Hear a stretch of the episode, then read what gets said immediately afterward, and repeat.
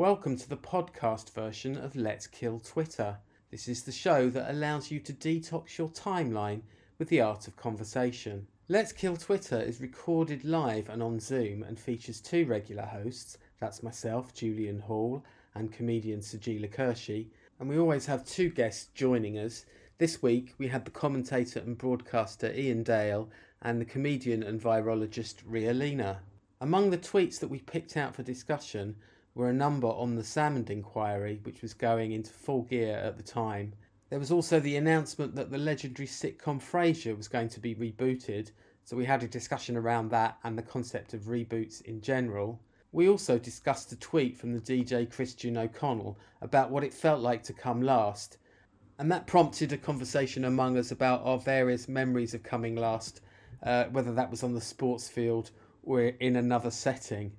So all good stuff. Um, the recording on this one does start a little late in as we're going into our intros with everyone, um, but it doesn't cut too much off, and it certainly doesn't cut off any of the commentary of the tweets. So that we hope your enjoyment is not impaired too much by that. We hope you enjoy the show. Please do follow us at LKT Zoom on Twitter for all the latest news and updates review is coming out from Edinburgh, I'll have someone else read it first and digest it for me. So I and I'll only read it if I feel I can then see those words myself because it is too damaging um to put to to put yourself in front of it because they don't see you as a person. So you cannot put the person that you are on the line when they're not seeing you as the person that you are. I mean, I completely agree with Iain. I think that at least to set up an account, there's nothing wrong with saying, okay, this can be a, a parody account or this can be a fun there's a lot of great parody accounts on twitter that i very much enjoy uh, reading and and and and mm. um, following but there's no reason to not say okay you need to tell us who you are behind this account i don't even have a problem if you don't if you want to keep the egg and not put a picture there but if you say something or if you do something that is crossing the line or illegal at least twitter should be able to give you an email and go hi we know who you are, even if they don't know who you are. So watch it, or you and your 50 other accounts will no longer be welcome on our platform. And I think that's a perfectly reasonable thing to have. Well, no, well said. And I think that protecting your own health is quite good. And, and, of course, as performers, we do have a version of ourselves out in the public domain. Mm.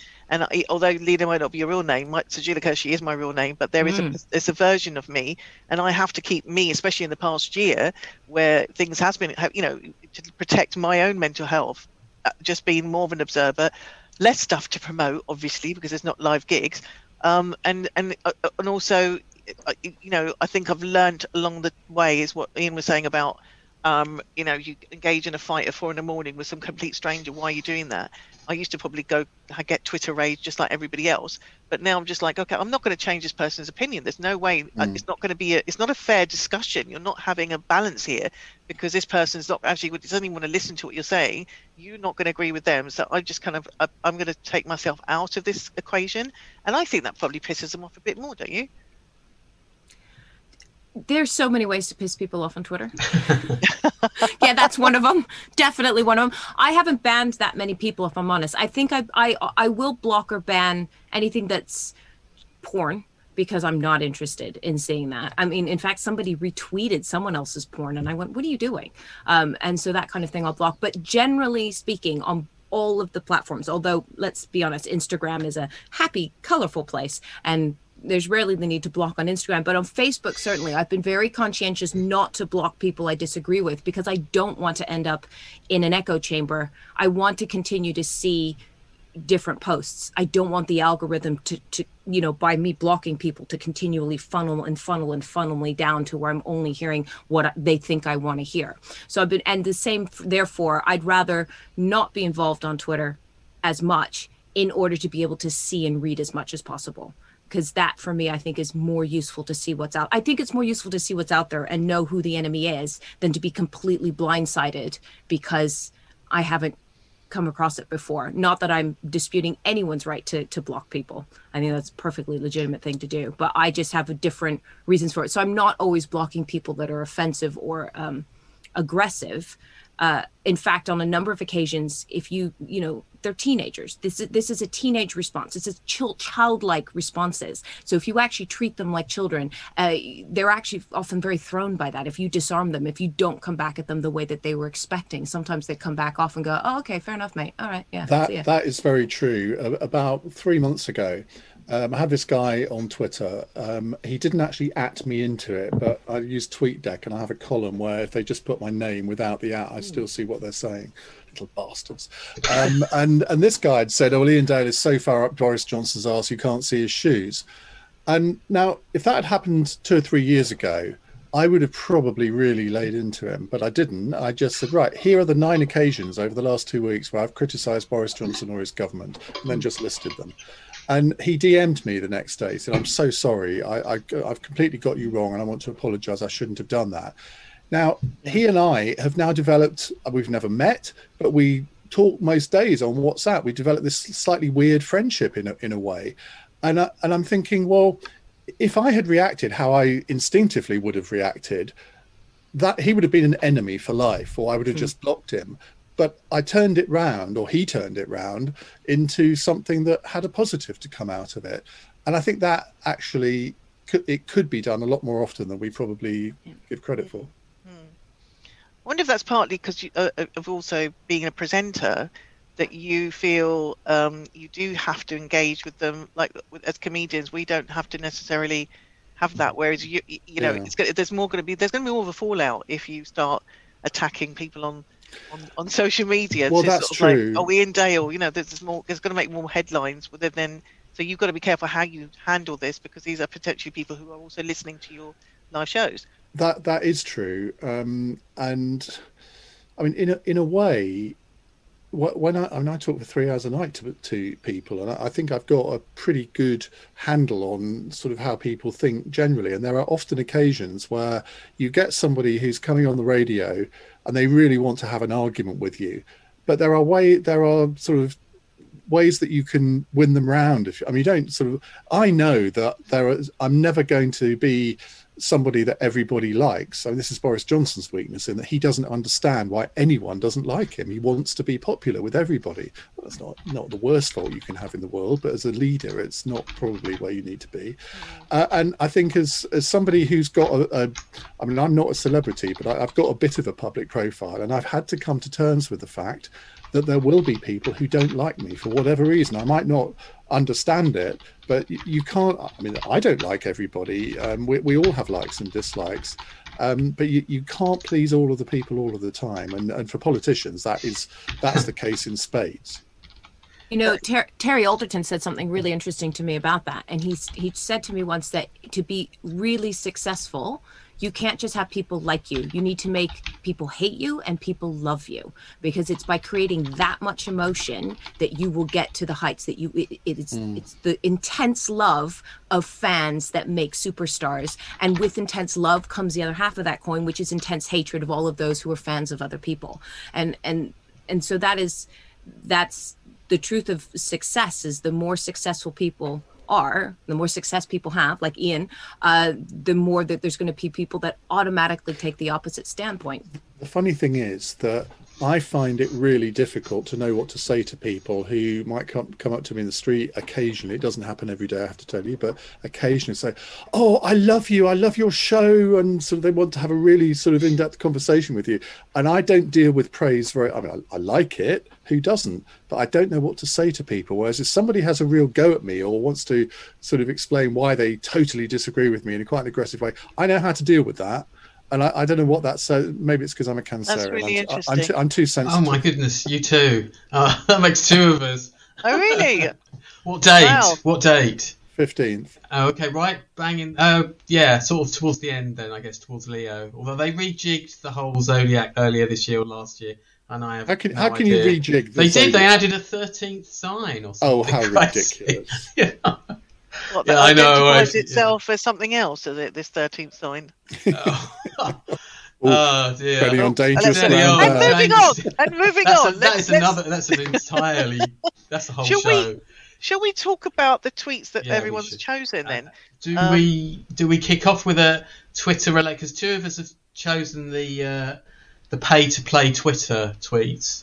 Uh, Yeah, so Ria chose uh, a tweet from Daniel P. Melito, and thanks for the follow earlier, Daniel, on uh, at LKT Zoom.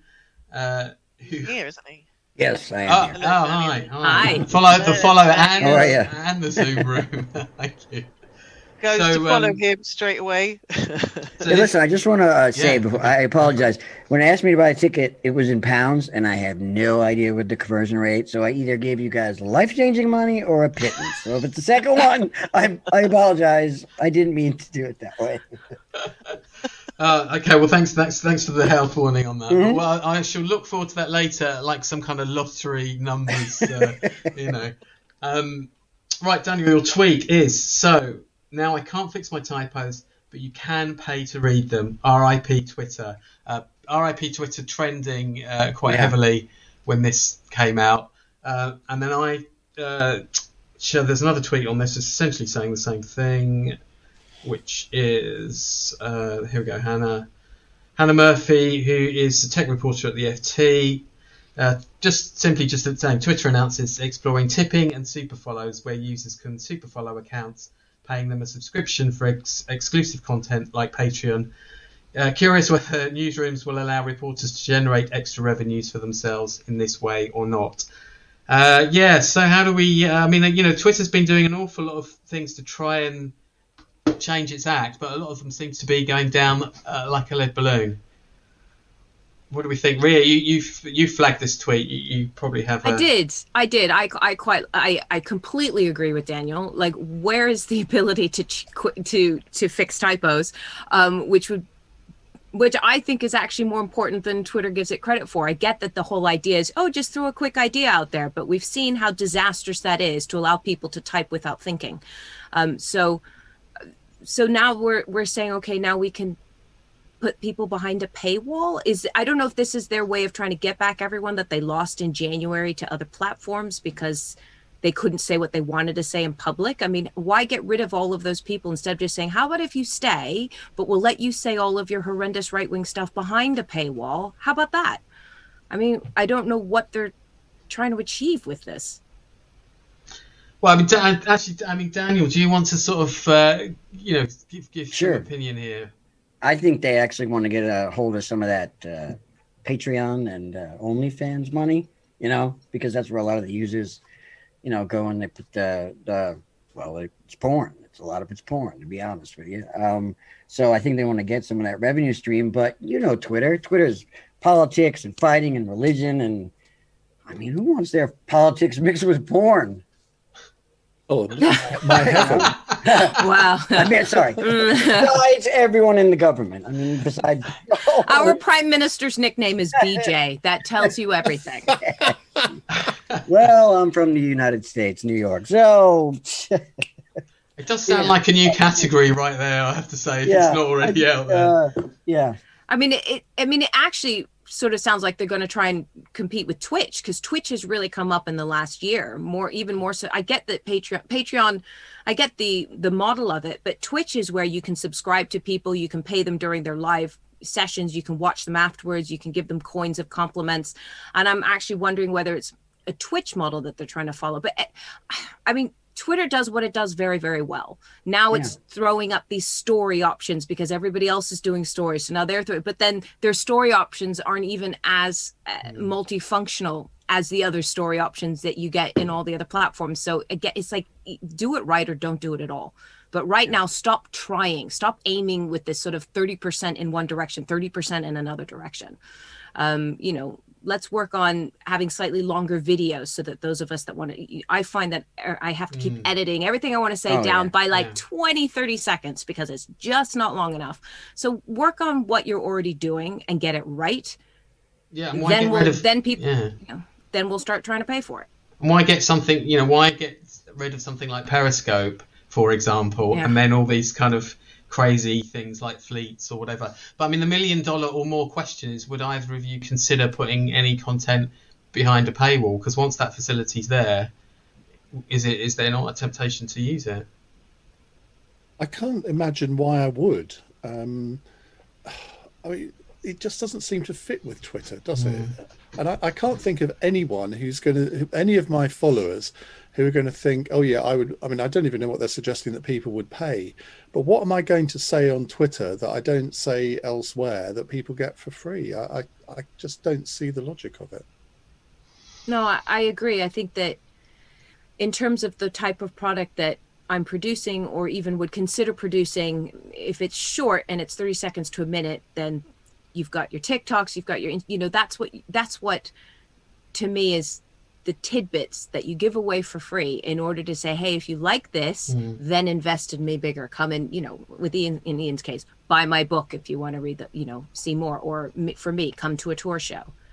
But um, I, I we're, we've come to the end of a year where everyone's been stuck inside and has been trying to monetize on the internet. If Twitter had brought this up this time last year, we'd all probably have given it a go because we were all desperate for a bit of money. But now is That's a year point. too late. So you, mm. we're all going, you know what, nice, but I'm not going to be online for the next six months. June 21st in the UK, I'm going to be outside. The moment it's warmer, I'm going to be outside, you know, walking for exercise and then with a friend when I'm allowed at a, at a safe distance.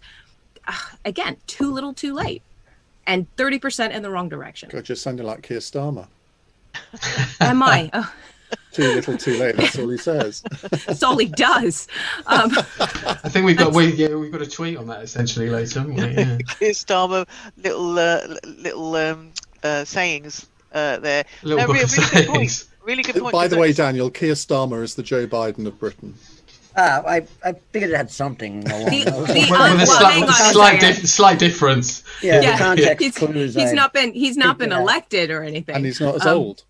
Well, if you He's ask some people here, neither is Joe Biden. So Oh well, there we go.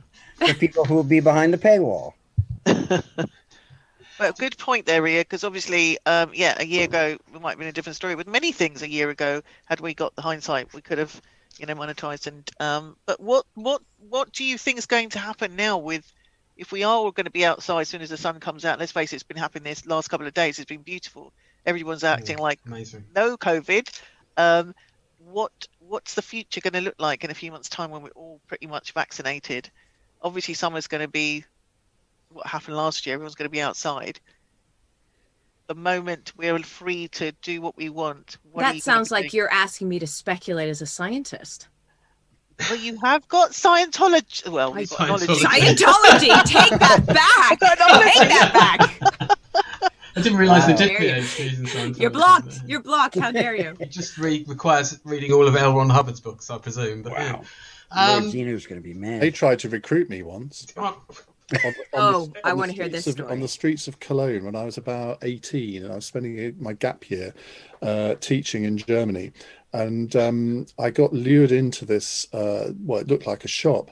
And um, they, they sort of spun all of this. And first of all, I, it was quite interesting. And then I thought, no, there's something weird about this. This is a bit, because I'd never heard of Scientology. And um, as, as the, in the old phrase of the News of the World reporters, I made my excuses and left. I was Oh really my disappointed goodness. that you didn't get to be even go to their school or or take a meet couple Tom of their Cruise. courses. Or, yeah. Yeah. Yeah, yeah, with Tom Cruise. They were very friendly, but um, no, not for me. Wow. Well, um, one of the other subjects we had a clutch of tweets on was Scotland. Oh, my phone seems to have? Uh, what's that? What's my phone doing? That's great. It's not. Let's uh, get my Twitter feedback. Goodness me, that's crucial. Crucial to the show. Whilst, yeah, whilst you're doing that, um, I'm just going to uh, go back to uh, like the Here's story one. which Iain just said. Was There I'm just going to let him do, do his thing there. Um, what about you, Ria? Ever been ever been nearly joined a cult ever?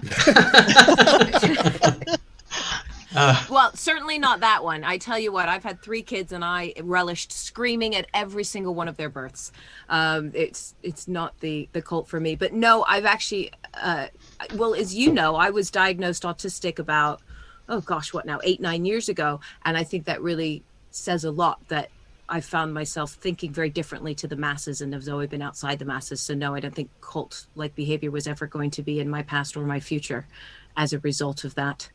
I just can't I can't quite I can't quite give myself in enough or lose control enough to to give that. It's why I'm self-employed. As I said, if I can't even follow my boss in an office place, there's no way I was going to follow a cult leader that wanted to to make babies with me and then make babies with my babies. Yeah, no, that wasn't ever going to happen. But if you do want to join a cult, you could move to East Grinstead because it's all it's East Grinstead's a place here, Daniel. Um, uh, there's a town that's got Scientologists, it's got the Mormons, it's got uh, uh basically any kind of religion that's not the mainstream or slightly culty got a vibe about it. It's, it's there. And we did have a friend who came from Italy who joined Scientologists and they had ended up in the building. We were students at the time. We hired a car and broke him out.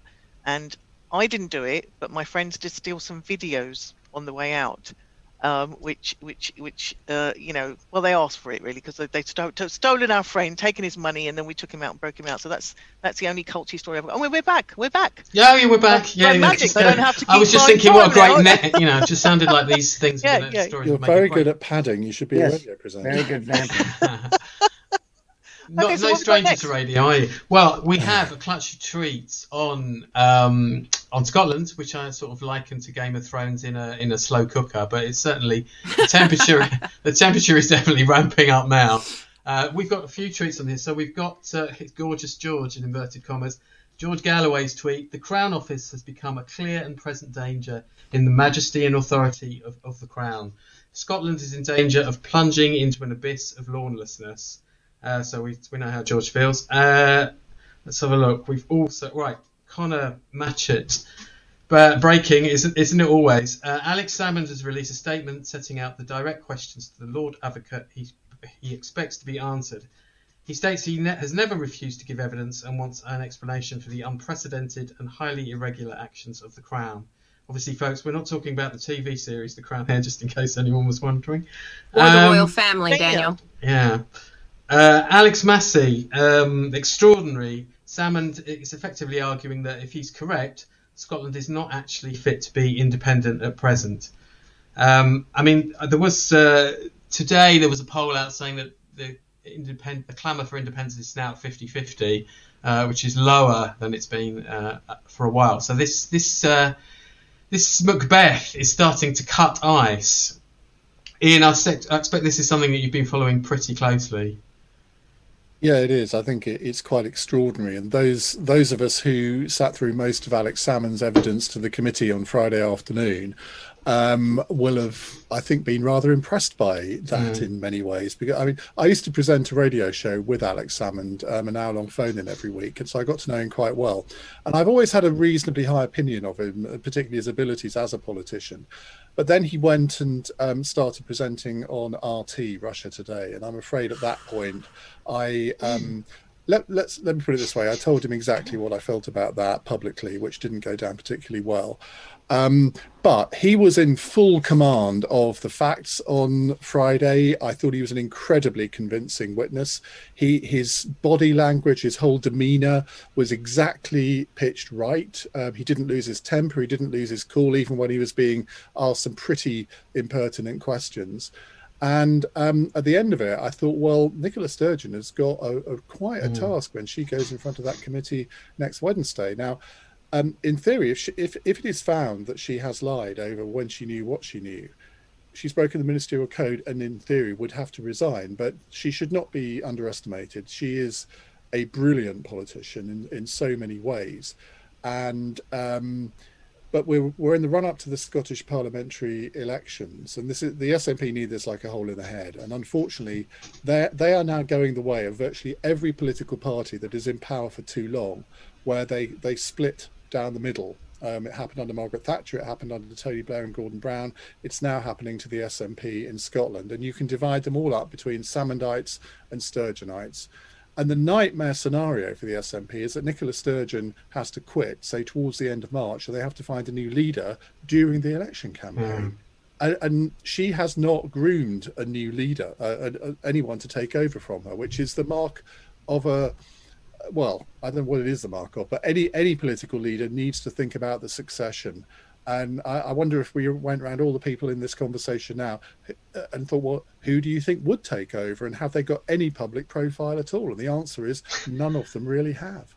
No. I, Can we go back for Daniel's sake mm, a little bit and explain? Because this is quite a, even though it sounds dry and political, Daniel, it's quite a juicy story. And I think, and, and the, the reason I picked one, a, a Scottish quote is because I knew Iain could really give us some extra details on this. I just want to say thank you for the UK Cliffs notes that you guys are giving me. Because it definitely is helping. I mean, I kind of get what's going on, but it's definitely helping. I mean, So- just th- just think of maybe equating it to um, Florida trying for independence. Um, and it, I mean, Scotland was independent until what was it, 1707, um, and it's always been a running sword that Scotland has always felt slightly apart from the rest of the United Kingdom for all sorts of historical reasons. Um, which, if you watch Outlander, which I can highly recommend on Amazon Prime, you will understand some of those reasons probably better than um, if you don't. Um, and it, it, Scotland got a lot of devolved powers back in 1999, and a lot of people thought at the time that this is a slippery slope towards independence. And, and there was a re- they had a referendum in 2014, voted 55% to 45% to stay within the United Kingdom, but the I last that. 20 polls show that there is a uh, majority for independence now. And I think if there was a referendum now, they would vote narrowly, probably by 52 to 48, just to re- replicate the Brexit Yeah. referendum. Um, and I mean, it, it, this is going to be, I think, the biggest political story of the next few years because there is no way that Boris Johnson can say no to a referendum if the SNP win a majority of votes, a majority of seats on a manifesto saying that they demand another referendum. It, it, will happen at some point. And the problem that the unionists have got, and I, I am a quarter Scottish, and my, my Christian name is spelt the Scottish way. Um, so I've I've got a dog in this race in a way, and I always say if I lived in Scotland and worked in Scotland, I would be quite tempted by independence. And and I think having voted to leave, Brexit to leave the European Union, I don't see how anyone who did that could possibly deny a, a sovereign people the right to vote on their own future. It, it, to me, it's illogical that Boris Johnson sort of has this. I mean, he may not want Scotland to leave, um, but it's for the Scottish people to decide in the end. I mean, But- yeah. But specifically, this whole court case with Alex Salmond is is far more what's the word Juicy. Uh, juicy. yeah, juicy. But actually, what, what, what, when we get down to brass tacks, what is it? What is it really about? Because I find the idea that um, Nicola Sturgeon would have to to go on a procedural matter, given that she's played an absolute blinder, I think, in the last year or so. Uh, uh, that would sort she? of. I, Has well, okay. She, she talks a good game, but if, if you if you actually look Okay. at Nicola Sturgeon's record, not just on COVID, but you look at the, their record on education and health, it is a lamentable record. But she is an incredibly convincing orator. Um, she's brilliant in interviews. Um, and and she's I think she's quite a likable person, and you put all of that together, and she is a formidable leader. But let's not pretend that the Scottish government has any better record in many ways than the English or what Westminster government. Well, the one thing- look, look at the death rate, Yeah. in care homes. You look at the fact that in in terms of the vaccine rollout, they haven't got it uh, out as as quickly as um, the the NHS in England has. So let's not run away with this idea that she is some sort of political titan who's got a brilliant record. She she hasn't. I mean, that has started to unravel. I, I absolutely, but she has got. Uh, she's got form in terms of being sort of ahead of the game, just in terms of the COVID deadlines, and we felt, you know, she, we felt slightly behind because we she's announced things ahead of, of our But that, government. that's and, because she that's because she attends the Cobra meeting, or this this was certainly the case in the first. Yeah. months. She'd attend a Cobra meeting and then go and announce stuff before they'd agreed that, that it would be done just to get ahead. And I think there is too many occasions when she has announced things just to be different from the Westminster government. And I, I I think in in a in a pandemic that is a pretty disgraceful thing to do. canny, but Yeah, well, yeah, maybe. Yeah. Well, I it's don't know only what- canny if it worked. And as Iain said, the, the, the figures don't dictate that what she's done is much better. It's just, but it has served the purpose of making Boris look always on the back foot. Yeah. You know, she makes a decision, he makes the same decision two days later. So she's done a really good uh, PR job of of uh, of looking like she's more on top of things or more in control or more active And- within and the yeah, that- pandemic. Ria, there's one, incident that I think sums this up where Boris Johnson, I thought quite convincingly, said, look, we need to have this five week gap between the different stages of mm. opening up because we need to look at the data, we need to analyze it, and it will take sort of four weeks to get the data and one week to analyze it. And then we can sort of go forward. Now, she then says, oh, there's going to be three weeks between us. Now, I'm thinking, I'm not a scientist, but the, the, the, science can't be it can't be five weeks in one area and three weeks in another. Surely there there there is some scientific reason for having five weeks or three weeks, and yet we, the poor bloody infantry, we're supposed to work out which one's right, and it, that seemed to me to be just choosing to do something different for the sake of it. It does sound like that. I mean, the one thing I would say in her favor, is she's dealing with what five million people, and we're dealing with how many in England? 57 um, 55 something like that 55 yeah. so so there is the difference in terms of how densely populated and how populated the england is versus scotland. So that would be one one area where you could say okay it's going to take a different amount of time. However generally speaking those time gaps are determined by the the length of time it takes to it to be, be infected uh, incubate infection and then see that infection to its conclusion of two weeks if you're lucky longer if you're not lucky. And that's really what determines that those that four week journey.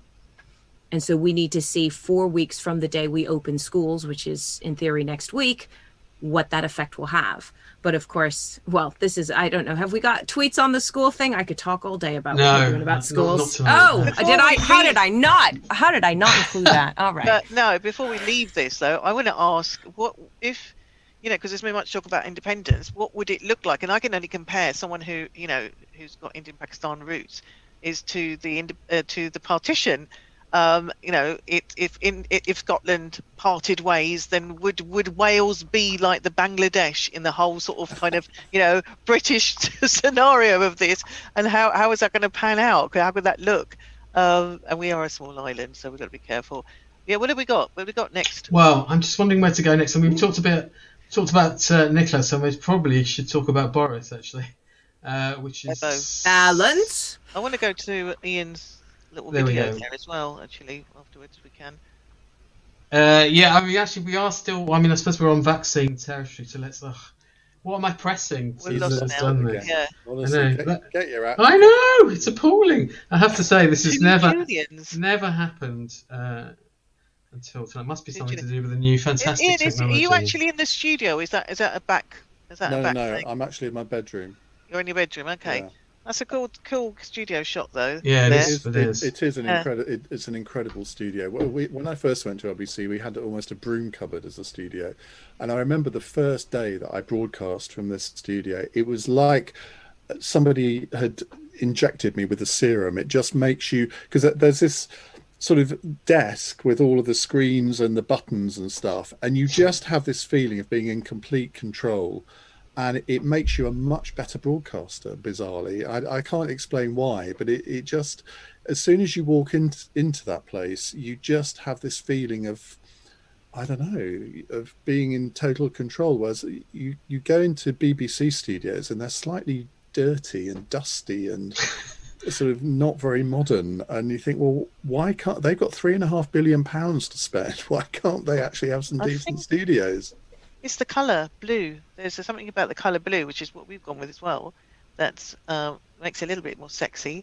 Mm. Uh, a little bit more. I think I've only been to the LB Studios maybe a couple of times. Did do shows there? But were you still in Leicester Square? No. Yeah. No. yeah. Oh, well, oh, you are. Well, we've got two. We've got um, we're in with like Capital Heart, Radio X, and all these other classic FM in the same building. But LBC now has uh, a new Westminster studio, um, which um, in fact tomorrow because oh. I've been I, I'm in a shielding group and from tomorrow I'm going back in there but because I can go in there and there's nobody else there I can drive into London go into the studio, not have to meet anyone, and, and then come home. So effectively, I'm still shielding, which I'm supposed to do until the end of March. So quite looking forward to oh, getting. Oh, you should be getting it. your jab soon then, because that's why oh, no, I've had it. I'm shielded. Yeah. No, yeah, I had yeah. mine three weeks ago. That's oh, the reason okay. I'm going back tomorrow because it, it, kicks in after three weeks. So because I've been since the middle of December, literally broadcasting from where I'm sitting now in my bedroom. And it said, "Doesn't look any different. Doesn't look any different." So, so talking about your broadcasting, we've got you actually in your Yeah, living room, that's right. by the looks of it, with your books and stuff and your docu pictures in the background. Can we? Can we? How long does this play for? This? Uh, Le- Le- Ria was telling us how she has to keep editing down. You can only have a certain amount on Twitter. Uh, but certain publishers can have longer. Media publishers get longer. yeah. Oh, really? Is that What's that all right? about, Yeah, Iain? right. I, I didn't know that. Oh, I'm sure we'll get our special nod soon, Sajila. Um, this is a good one. Actually, it's obviously about the vaccine, so this will engage, uh, you know, all of us. Let's let's play the clip. Oh, hang on. they are going to have any particular groups to be prioritized here. Um, and I think it's quite difficult to do that in many ways because how do you work that out? Now, if you remember a couple of m- months ago, there was a league table that showed the professions that had the highest death rates. And um, teachers have a very loud voice in in the, the public sphere, rightly so. Um, but they were right down the bottom of this league table. No no higher prevalence of COVID deaths than any anyone else in society. Whereas taxi drivers, bus drivers, supermarket workers were sort of more well certainly taxi drivers were at the top of that list. So if you if you were going to do that i think you'd have to do it by that list and not just rely on those that have the loudest voices uh, police officers as well. Look i have every sympathy but prison officers you could argue also should be at the top of the list because of the likelihood of uh, covid spreading in prisons. And what about those that don't have a loud voice like people who work in funeral parlors for example? Um, there's a, a very high mortality rate, I think, among those. So um, you could argue that people from ethnic minority backgrounds should also have a, a higher precedence because we know that COVID affects them more than uh, than others. So, but I don't think that's what's going to happen today. Well, I was right on that. So what is the latest? I mean, because I mean, the one the government line about teachers was um, we're not going to do this because we don't want to upend our timetable. Where are where are we? What is the latest? Well, the, the Joint Council, Joint Committee for Vaccination and Immunisation, um, they announced on Friday that uh, it would still be done by age because they thought that is the way to get the rollout done uh, as quickly as possible. Whereas if you break it up into groups, um, it, it just can't, you can't do it as quickly. And, and so, and in the end, we're either going to go with the advice of that committee. I mean, that's what it's there to do, to give the advice or where, where does it end? Because uh, you put 50 people in the in the in a room and they would all come up with different ideas of who should be vaccinated first. And i just don't buy the teacher's argument i'm afraid. And i, I was going to train to be a teacher. I have a highest regard for teaching as a profession.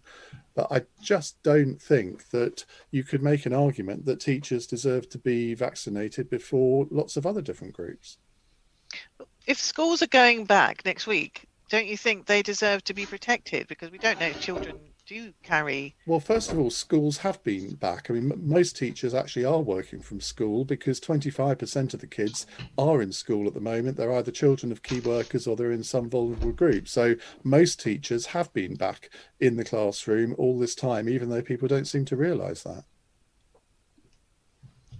Ria, have you got any, as a parent, you got any take on this? I mean, we could do an entire hour on this, just just on its own do. side, everything else. I, I mean, well, this this is the this is the thing. It's such a big conversation. I mean, as as Iain said in the clip, there i we have looked across jobs. You know, we've seen that bus drivers uh, have a much higher rate of of, of susceptibility and, and unfortunately fatality to this disease than than teachers do. But it isn't as simple as just well, it's because they drive a bus and they see loads of customers and teachers don't, or see loads of adult customers. It's also down to well, what are the ethnic uh, proportions of bus drivers versus the ethnic proportions of teachers? That's a factor to consider. Um, it's the factor to consider that teachers are working with children who, as we know, do get it, can have it. We think they can spread it, but they're not maybe uh, incubating as severe a disease as as adults do. We're certainly seeing a turning point around puberty where we're seeing a different reaction in in older teenagers to, to younger teenagers and younger children.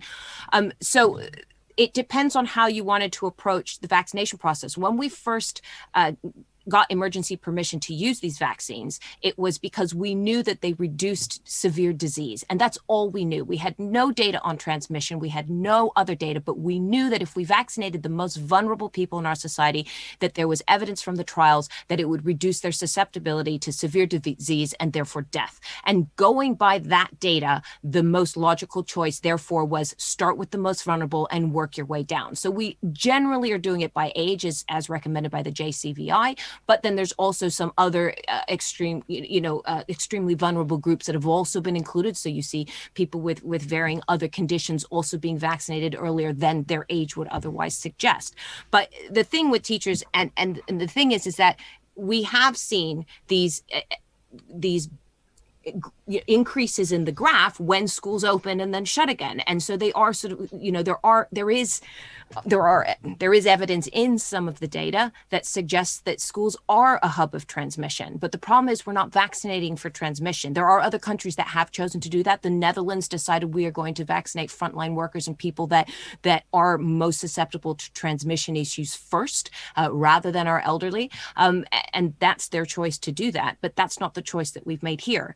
The problem is is if schools are going to get blamed in a month from now because we do see rises after march 8th that's when we're going to have to have a conversation go well should we shouldn't we? But Iain's quite right that a lot of you know we always kept schools open for key worker children who if they're key worker children from frontline nhs staff frontline, you know, uh, cab drivers, bus drivers, and the rest of it, they were already uh, in danger from that point from that point because here are the children who are most uh, in contact with their parents who are most in contact with it. So we should have been having this conversation even before vaccines were available to us and how can we protect them back then instead of only now going oh, hang on, let's update everything and, and have a conversation about it now.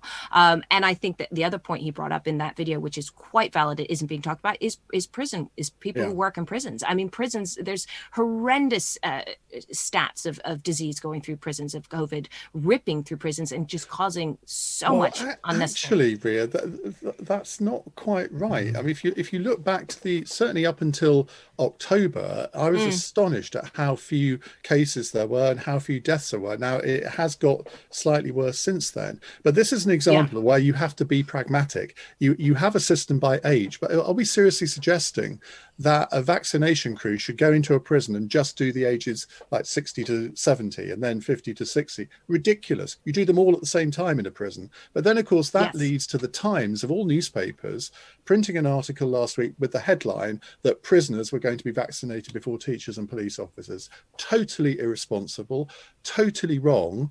But mm. um, this this is where politicians are in a bit of a cleft stick because you're not going to get a politician to say, yeah, we actually should do prisoners first because. Yeah. And not schools and not yeah, teachers. Exactly. No, I, I mean, I think that uh, having uh, having kids that are going in and out and yes you're right that the prison numbers have they've gotten worse since I've read it in the last couple months. That's when yeah. I've been reading about the prison yeah. numbers no going up.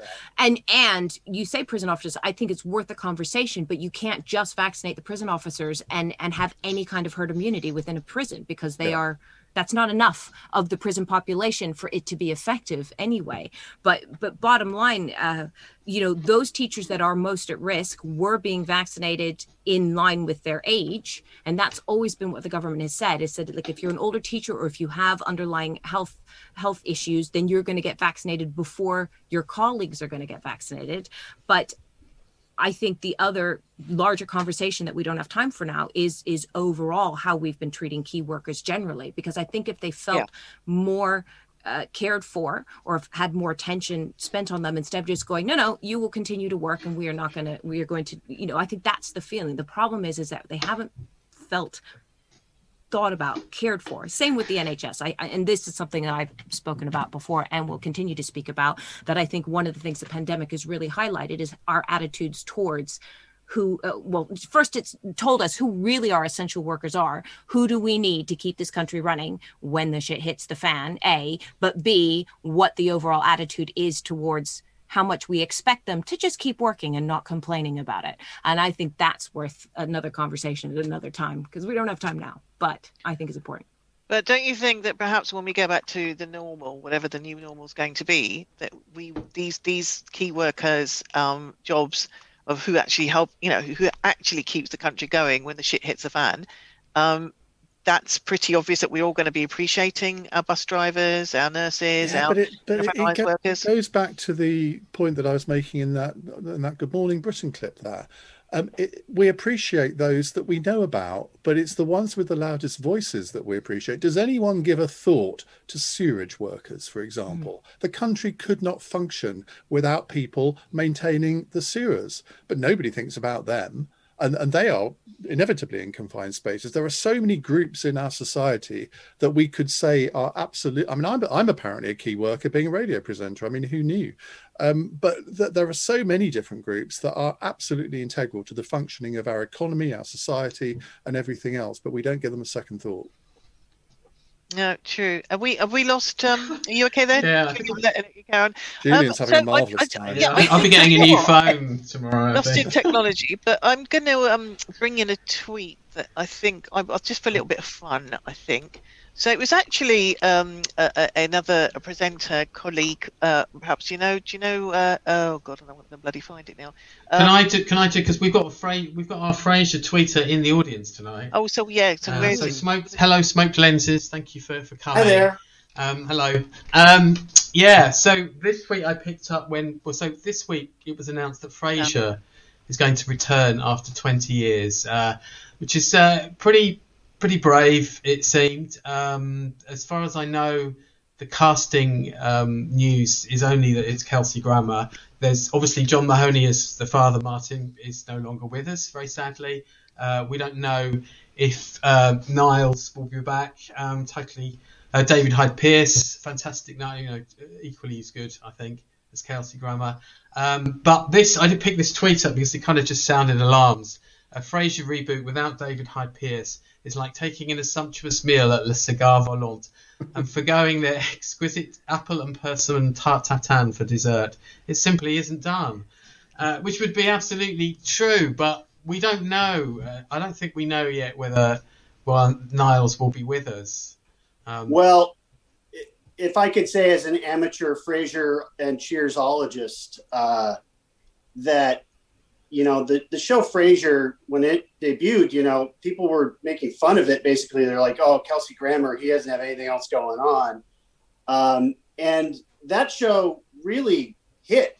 I mean, it's uh, possibly bigger than Cheers now because Cheers is older and though it's very well beloved it doesn't have the modern sensibility it doesn't have like i think frasier is basically america's Fawlty Towers kind of the, the way it's got like constant building levels of farce you know and uh without david hyde pierce i don't i don't know how it would work the the whole the whole thing with frasier was frasier was a character on the show he lived in a bar in in boston and then they rebooted it in Seattle.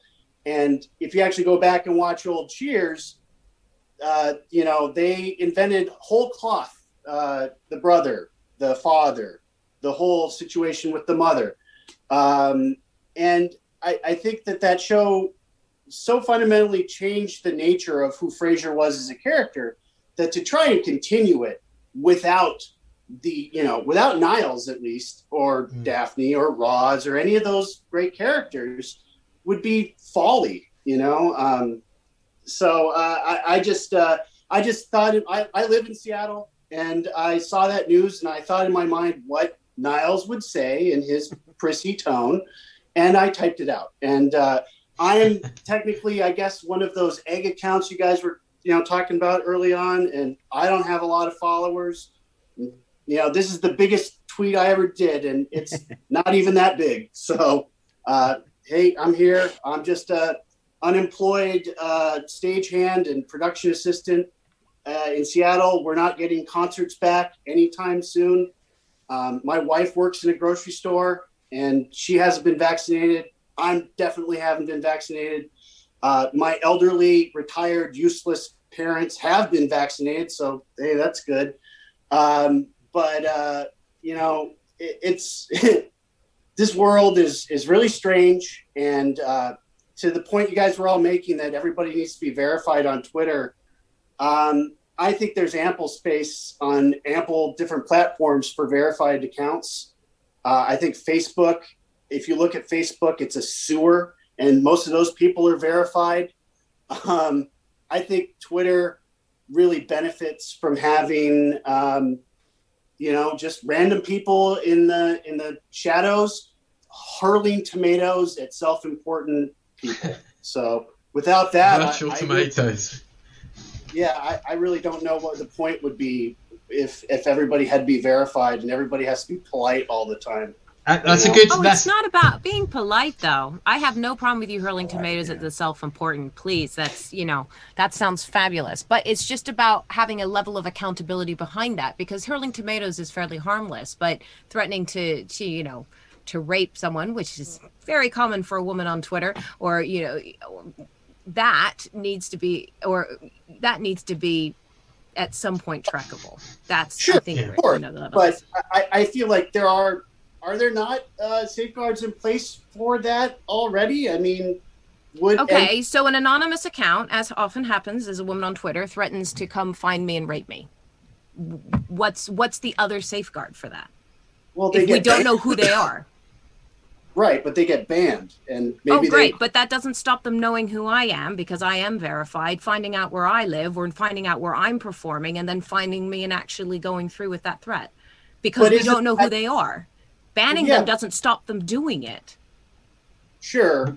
I guess I, we I- have. I to, just- we've definitely got. We've definitely got away from Frasier somehow. Sorry. I, do, I like. I like the fact that there's a callback to the Yeah. previous material. That, that's that's good. about that. I do like that. No, no, it's fair enough. No, I mean, you, you know, you definitely made this various points this there. Frasier story, going back to it, Right, has a yeah. number of interesting levels. Okay. I mean, as a comedian, uh, the first thing I thought was okay, and I loved Frasier and I loved Cheers, but um, I as a as a newer comic on the scene, I'm going, do you really have so little faith in those of us that are currently working in the industry that all you can do is throw money behind something that's already been and gone? Why can't you try one of us out? Instead of throwing money behind that, and then my second question, which maybe Daniel or or I'm sorry, uh, can I call you Mr. Zing? smoked lenses. uh, but tell me more about because isn't there a bit of controversy about Kelsey Grammer's politics right now? Uh, not really. I mean, Kelsey has always been a Republican. Yeah. Uh, and, but, you know, I mean, he was a Republican 40 years ago, too. Uh, it, it is what it is. Uh, he's also, you know, a, he, he was Sideshow Bob and was a Republican mayor on The Simpsons and got taken down. And he actually is one of the few old style Republicans that's still around that actually has a sense of humor. Uh, the thing I wonder about more than anything is did he get divorced again and needs more money now because Camille ran into the cleaners last time. So uh, I, I don't know. Um, yeah, you're right. There there needs to be. I mean, do we really need to be reliving all of our old things over and over again for the rest of time? Is there nothing else new on the horizon?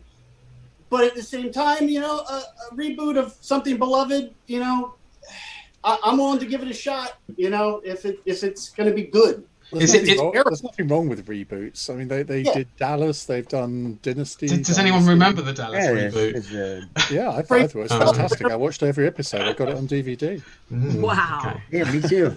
Wow. that was pretty good. This Isn't I mean- this more about nostalgia, though? This is more Yeah, about you know really, Yeah, you yeah. know. So and obviously for the new generation, I mean, I don't know how far they get into it, but they won't have the same love that if you've watched it first time round. All of these things, it, it, it, we associate it with the happy times in our own lives, and so it's for an, uh, maybe a certain generation these reboots, and maybe they should be just seen for what they are. Uh, yes, we do need new voices, new things to come out of there, but equally, I find that problematic sometimes because they're throwing money at things that just for the sake of ticking a box, and it doesn't necessarily have the same quality or the same, you know. Although that's that said, I still would want to see things made, be experimenting, and keep going till we get the more "I may destroy you" kind of type of quality Mm. of work. Did you get that over there, guys? Did you get "May I, Yeah. I may destroy you"? Yeah. Yeah. Okay. Did you did you see- see it? Watch it? Did you enjoy it? No. No. I didn't, but but you know what I was thinking is what you're saying. A lot of these reboots are from a time when TV was, and there was only TV, and some of them started when there was I think we had what twenty channels, maybe at most. Consider yourself lucky. We three. had three. right. so I mean, and they, someone went off the air at midnight. So like TV was, you only had limited choices. So a lot of these beloved shows were there wasn't nine thousand things you could watch Mm. at the same time. I think that had something to do with it as well. Again, now we got 20. We're catching up a little bit. It is behind- ama- not- it is- not more years behind. Yeah, well, that's true. I mean, it's amazing what you guys had first. I remember I was talking to my mum about Rhoda the other night. She absolutely loves Rhoda, and I've got happy memories of mentioning it. And there's one episode, of course, Yeah, it's got Julie. Julie Kavner in it as well, Marge Simpson. Uh, one episode, uh, uh, someone's getting cream from a can. And this was like 20 years before it came to the UK. It was just like, I still remember my mind being blown, and now I've gone off topic. So, Gila, what was that tweet? That uh, tweet that Oh, yeah, it was going to be a fun one from um, um, Christian O'Connell, Oh, yeah, uh, yeah, whose daughter. Uh, he now has moved to. He's, he's, he's a local lad, not Dorking up the road from me, uh, but he's gone to Australia. Uh, when I was out there and toured, I, I saw a massive big poster of him. Um, he's huge there as well. But anyway, his his daughter did finished a minute behind the other boats in her school rowing tournament. Uh, basically, had had come last, and he said, "I've never been prouder." And tomorrow, I want to salute her and all the follow lasters who came last and lost beautifully. If you came last in something, please join us. So I was thinking, yeah, I, I, you know, we've all come last. And what's your memorable moment where you've come last in something, and and celebrated dangerous, that? que- oh, dangerous question, isn't it? really? Oh, yeah, you should have pre-prepped us for this one. Okay. Uh, if you look at my OnlyFans Uh. page, uh, Go on, tell me Uh. what's yours, Iain. Um, at school, uh, we used to have to do cross country running, and it was all sort of through the Oh, field God. of Essex, and I just hated it. And I, I used to come last in that most most days. And then they they would have an annual sort of school championship race for cross country, and I decided on that day that I was going to take it seriously, and I was running my heart out, oh, and I passed all sorts of different people. I was thinking, God, I'm going to get in the top 10. Bear in mind, there are about probably 250 boys running in this. And I crossed the finishing line. And I was so proud of myself, thinking I must have come in the top 10. 48. I, I, can I, I've got to add to Out of that. how many? Out of how many though? Like out of Yeah. 250. 250. Oh, that's a that's a good That's that's a good story. That's. Really good. That's a happy ending. Liam, because, What about uh, yours? yeah. Oh, do you know what? I'll, I'm trying to think. I mean, it, it- you're you're talking about like sports or something, aren't you? I haven't done anything, anything sports- you've ever come last in, even a comedy competition.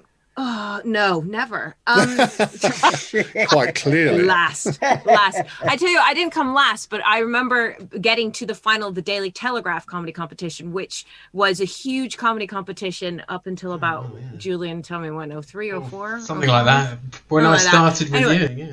Yeah, so I remember get and the way that they did it was obviously incredibly fair, where all of us newbies would do a gig throughout the year between September and maybe June in random places, and then they'd announce the finalists in June as if they'd been to all of our gigs. When in reality, what they were doing was seeing who would who had risen to the top over the year, who were the who were the new young ones that they were talking about, and then they picked the top ten and put them in the final.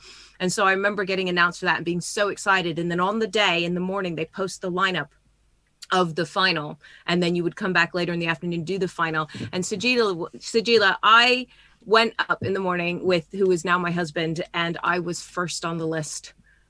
Um, which essentially in comedy means nobody running this competition wants you to win this. It's a like the- Nobody- like we would like you to- Song yeah. we'd like you to go on first please and be and be quickly forgotten by the end of the Yeah. by the time the judges are are, are talking about it um, after an interval and nine other acts we'd like you to please quietly go home i cried so much between seeing the list and doing the show knowing that i was i wasn't in with a shot And now I can I can understand that because if you go going on first at the best times is not great. Going on first in a competition, forget it. You Yeah, fucking lost. no, You've no. lost so big time.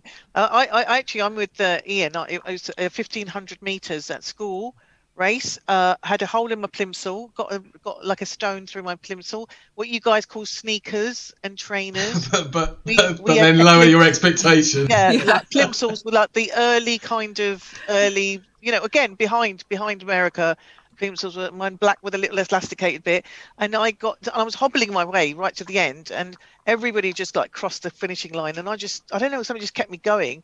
I was I was really hobbling, really slow, came in ten minutes after everybody else, to everybody booing at me. it was really horrible. Everyone's booing. Oh God, you know she's so crap. Oh. Um, but I learned a very valuable lesson from that because um, I was really proud of myself that I'd actually got to the end, even with this. And it taught me to not seek approval from others, which has been great in comedy, um, and to self motivate myself. Uh, and and basically, uh, I only compete with my own personal best, not with everybody else. Which means doesn't matter if I'm last. Fuck them. Fuck them. And you, and you see, you see the, the difference in our ages here, Sajila, is if, if that had happened to me when I was at school and I'd come last, the teacher would have taken off my plimsolls and beaten me Oh. with it. Oh, The slipper, the slipper. You would have got the slipper. I Um, did. okay, quick, guys, because you have joined us, let me just ask you quickly anything that you remember do being I? last in. What about me? Do you want to ask?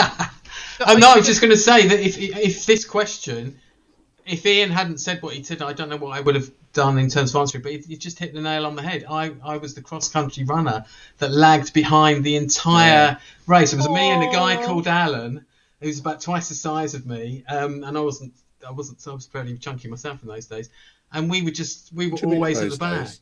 Yeah, well, you know, the camera adds ten pounds. the jogging this morning was clearly wasted.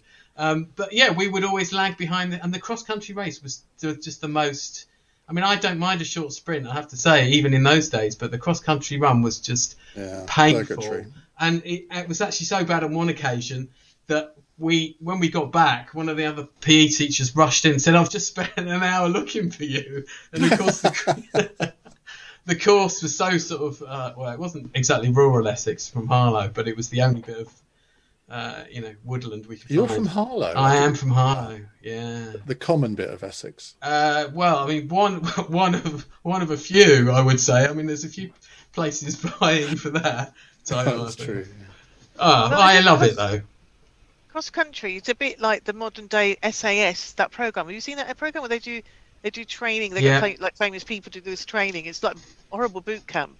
Um, so okay, so big two cross country trainers, coin comedy competition, another fifteen hundred meters. I mean, how, you know, what what about what have you got, Daniel? Have you got have you been last anything? Yeah, I mean, talking about gym, well, what we call gym, I got picked last every time. I mean, I, I have a T-shirt that says "picked last in gym class." I mean, I'm I'm Oh. pretty pretty proud of it. I mean, it would come down to like, well, we got Dan, and you can take one less guy on your team. Like, we'll definitely take one less guy on our team. We'll. Oh, that's bad. Yeah. Are you really crap at sports then? I, I was, and then uh, I, at nine years old, I got diagnosed with rheumatoid arthritis. So fortunately, my mom, after threatening, you know, to burn down the place for a year, finally they said, okay, you don't have to take gym.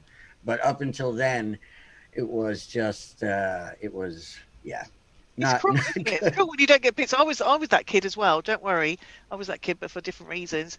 Um, and what about you? What is your name? Smoked lenses. What's your first name? He- uh, Samuel.